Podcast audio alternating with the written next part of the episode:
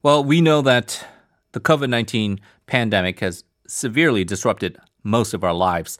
It's been a little over a year now where uh, many of us have been largely cooped up at home. What that implies is that there's been an increased demand for devices that would uh, enhance your convenience of being stuck at home, including uh, electronic equipment as well as other devices that rely on chips. Now, we have seen a huge demand in the rise for digital services, uh, devices, etc., and that has of course, entailed a corresponding rise in semiconductors in terms of demand. That's been great news for companies like SK Hynix and uh, Samsung Electronics, but it has also uh, led to a supply crunch, which we have now seen reflected in consumers simply being unable to purchase certain um, things that they've wanted to buy for uh, a long time, and also uh, for uh, manufacturers such as automobile manufacturers who have now in some cases, have had to halt production because of a shortage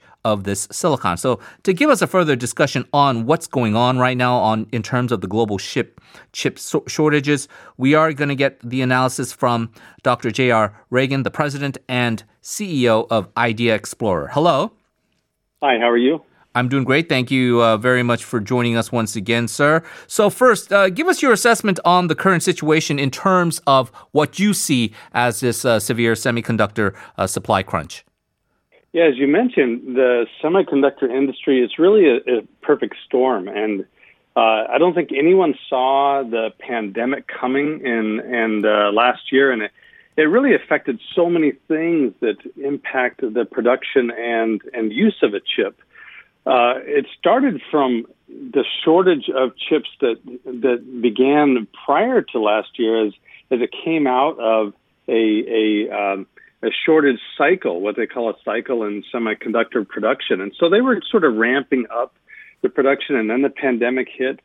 But then, as people started in Q2 of last year, around March of last year, buying all these chips or these tablets and PCs, no one expected that either. That had sort of yeah been latent. Uh, people expected smartphones to be bought in big demand, but not not tablets.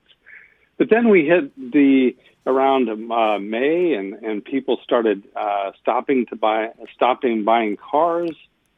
We had a shipping slowdown, so you couldn't get the chips from one country to the other. We had fires at factories. It was really a perfect storm that caused this shortage, and we're experiencing that now.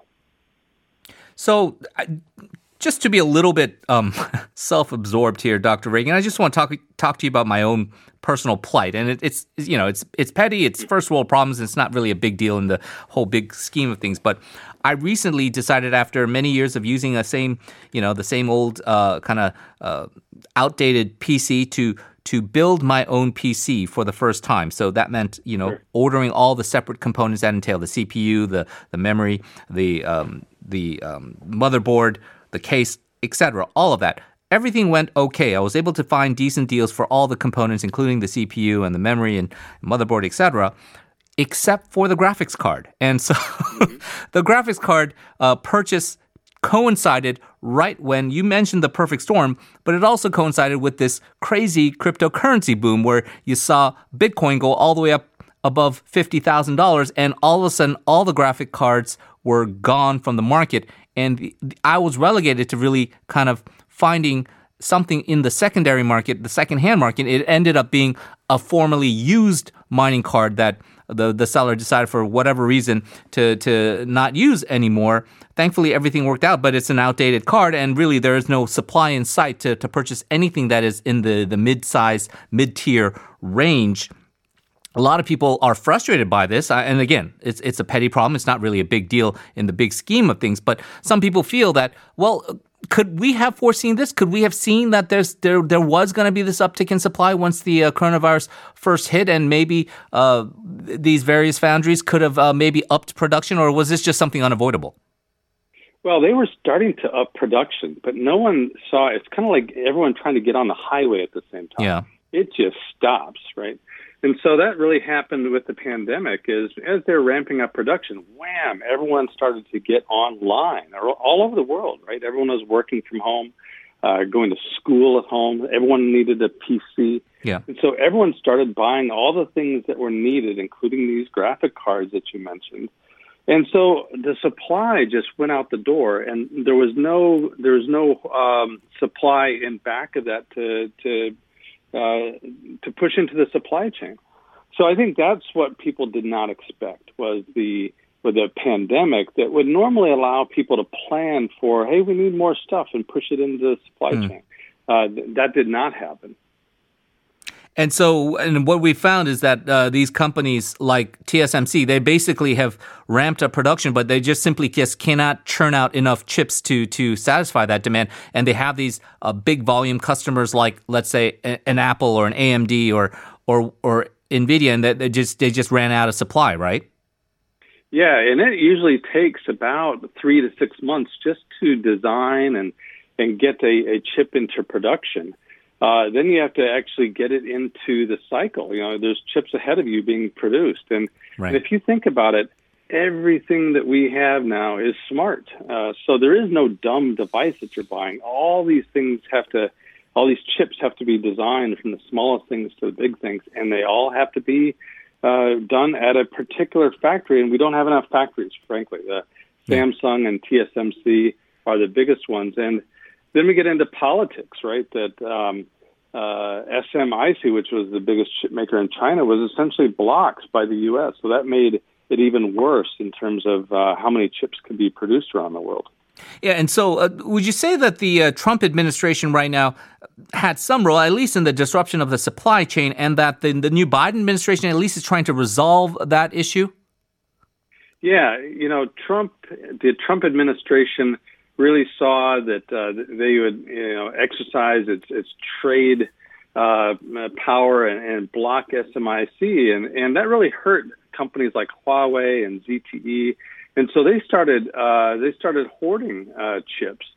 And so Biden now, the Biden administration is trying to change that. But what we are starting to see is this rising tech nationalism where everyone now is trying to say, well, okay, we need our country to have chips. We'll start hoarding chips, or mm. companies start hoarding chips.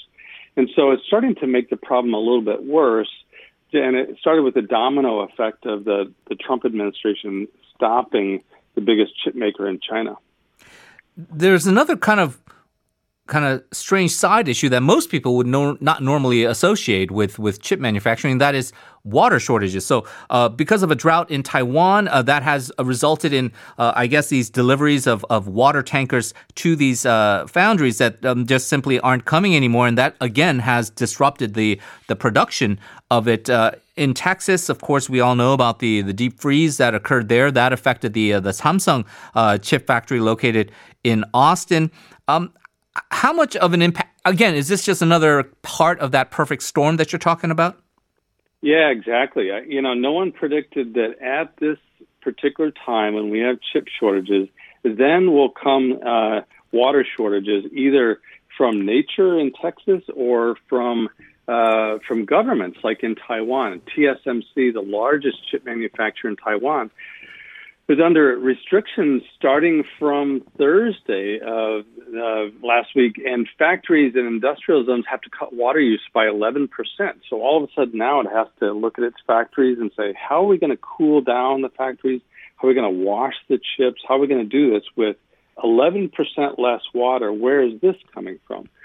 So all these things, yeah, are, are a perfect storm, and now water enters the equation, and that's happening around the world in terms of uh, we can say winners and losers, but uh, obviously the the big winners are companies that are a manufacturing these chips like TSMC or or, or Samsung or these um, manufacturers who are churning out these products that are just simply unable to stay on the shelves because the demand is so high. But what about then the big hit industries, people that rely on cer- certain services uh, that uh, just simply cannot really occur right now because of the fact that they cannot procure these chips. Which industries do you think are being hit because of the uh, supply crunch? Well, as you mentioned, the semiconductor industry is hitting everyone across the board. Uh, phones, you know, they're trying to find chips, et cetera. But the hardest industry right now seems to be the automakers. Mm. Ford and, Gen- and GM in the U.S. have uh, canceled shifts. They've shut down entire factories. Um, Audi in Germany, Toyota in Texas, Subaru in Japan. We even see it here in uh, Korea starting uh, just the past week of uh, factories having to shut down over the weekend. Mm. So it's the auto industries. And it's amazing that cars have come so far that we have about 1,500 chips in a normal car.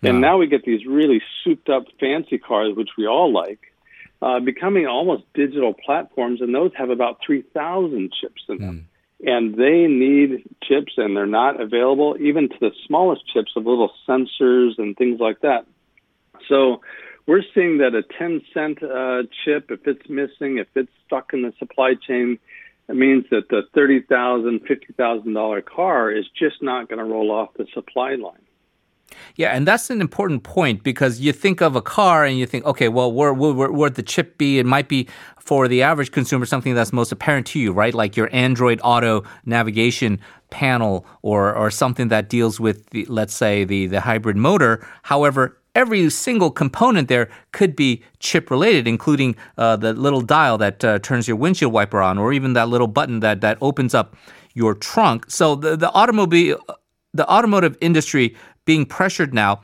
You you mentioned how we all like those kind of shiny new gadgety type of cars, and that preference towards electric vehicles. Even here in Korea, uh, a continuation of the uh, subsidies being provided to people to purchase uh, EVs, and a big push from local automakers, including uh, Hyundai releasing a very splashy the uh, uh, Ioniq Five, which will try to compete with Tesla as as a big player now in in the EV market. This couldn't come at a worse time than that the, the fact that these automakers can't churn out these vehicles at a time when really um, there is a decided push not just by um, automobile industry um, experts but also for environmentalists that uh, moving to EVs is a good thing but that might be delayed because of this whole thing right?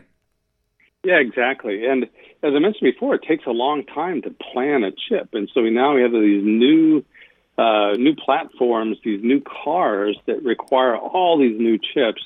And automakers historically have been lean production or just in time mm. production. Mm. They don't they don't like to have lots of things laying around. It costs a lot.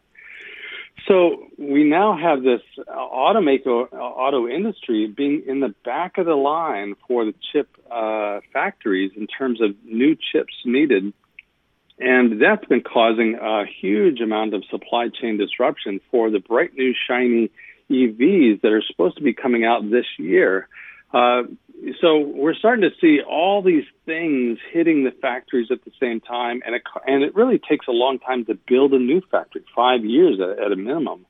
So it's not like you can just uh, you know go to the next guy down the road and and have a new chip produced. And and the EVs and the automakers are really uh, feeling this at a time when it was supposed to be the year of the EV, and I think it still will be, but uh, it's going to be very um, it's very difficult to roll them out as they expected, as the automakers expected.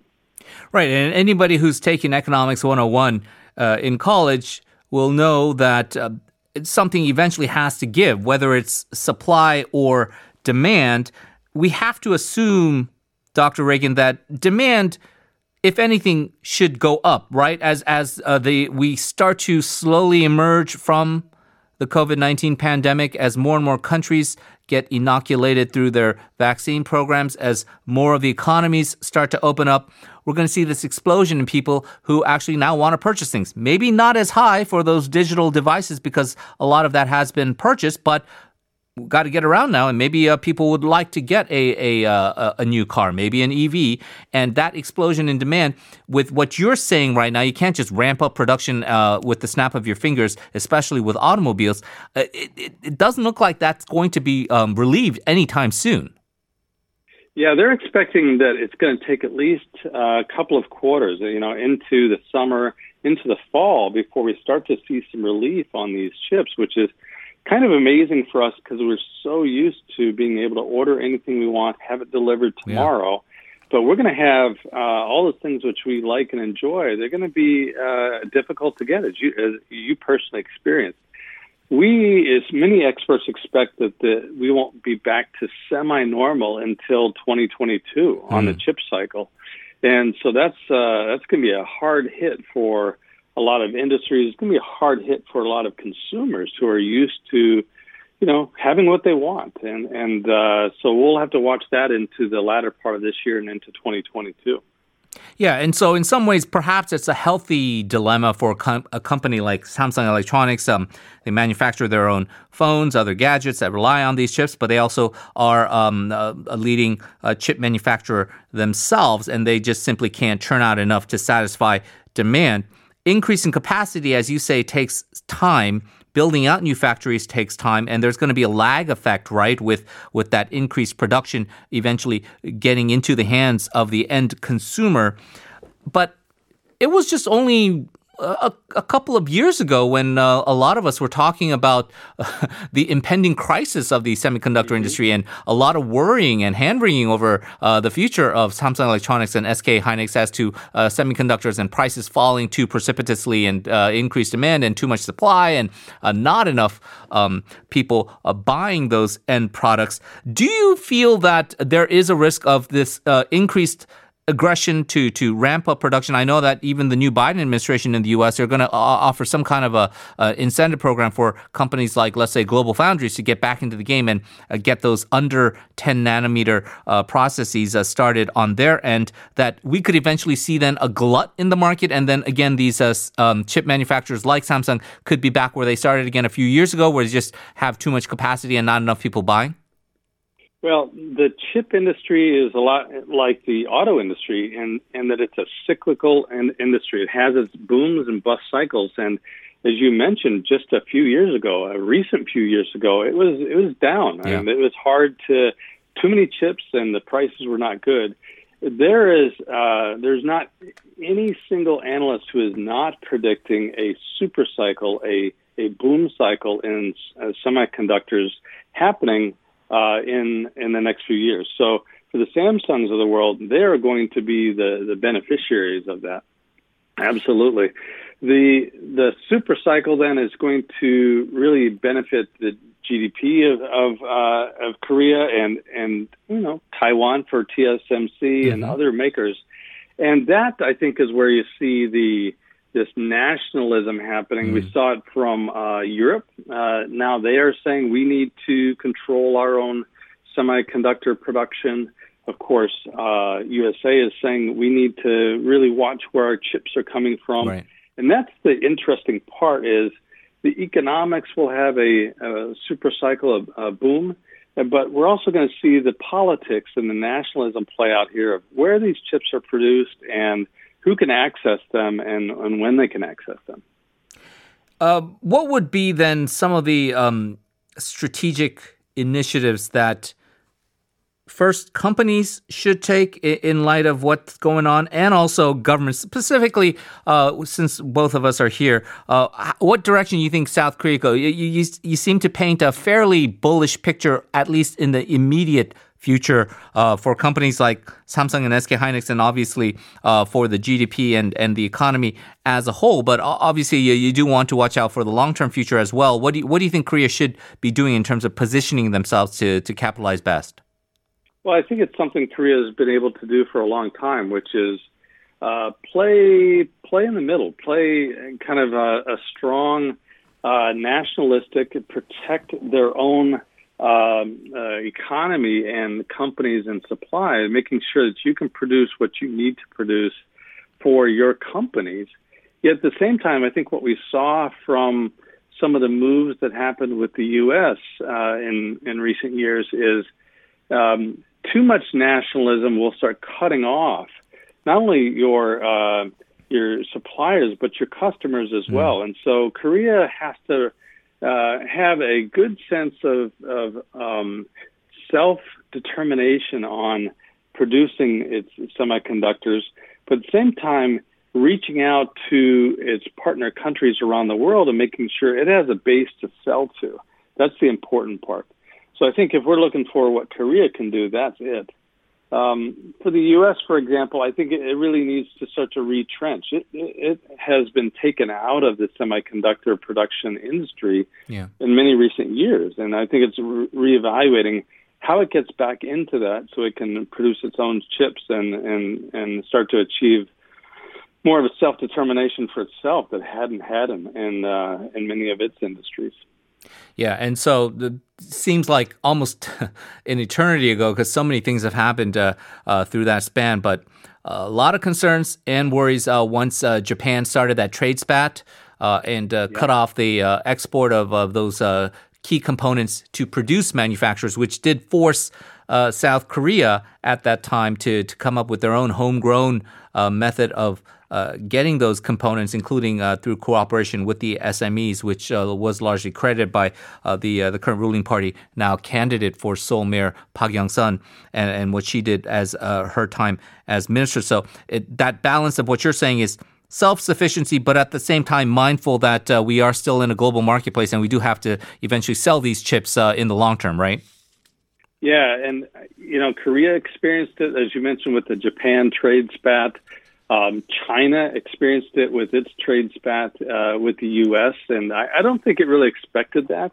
That what came out of the blue, but it certainly got a wake up call on. Well, we need to have a little self determination here too.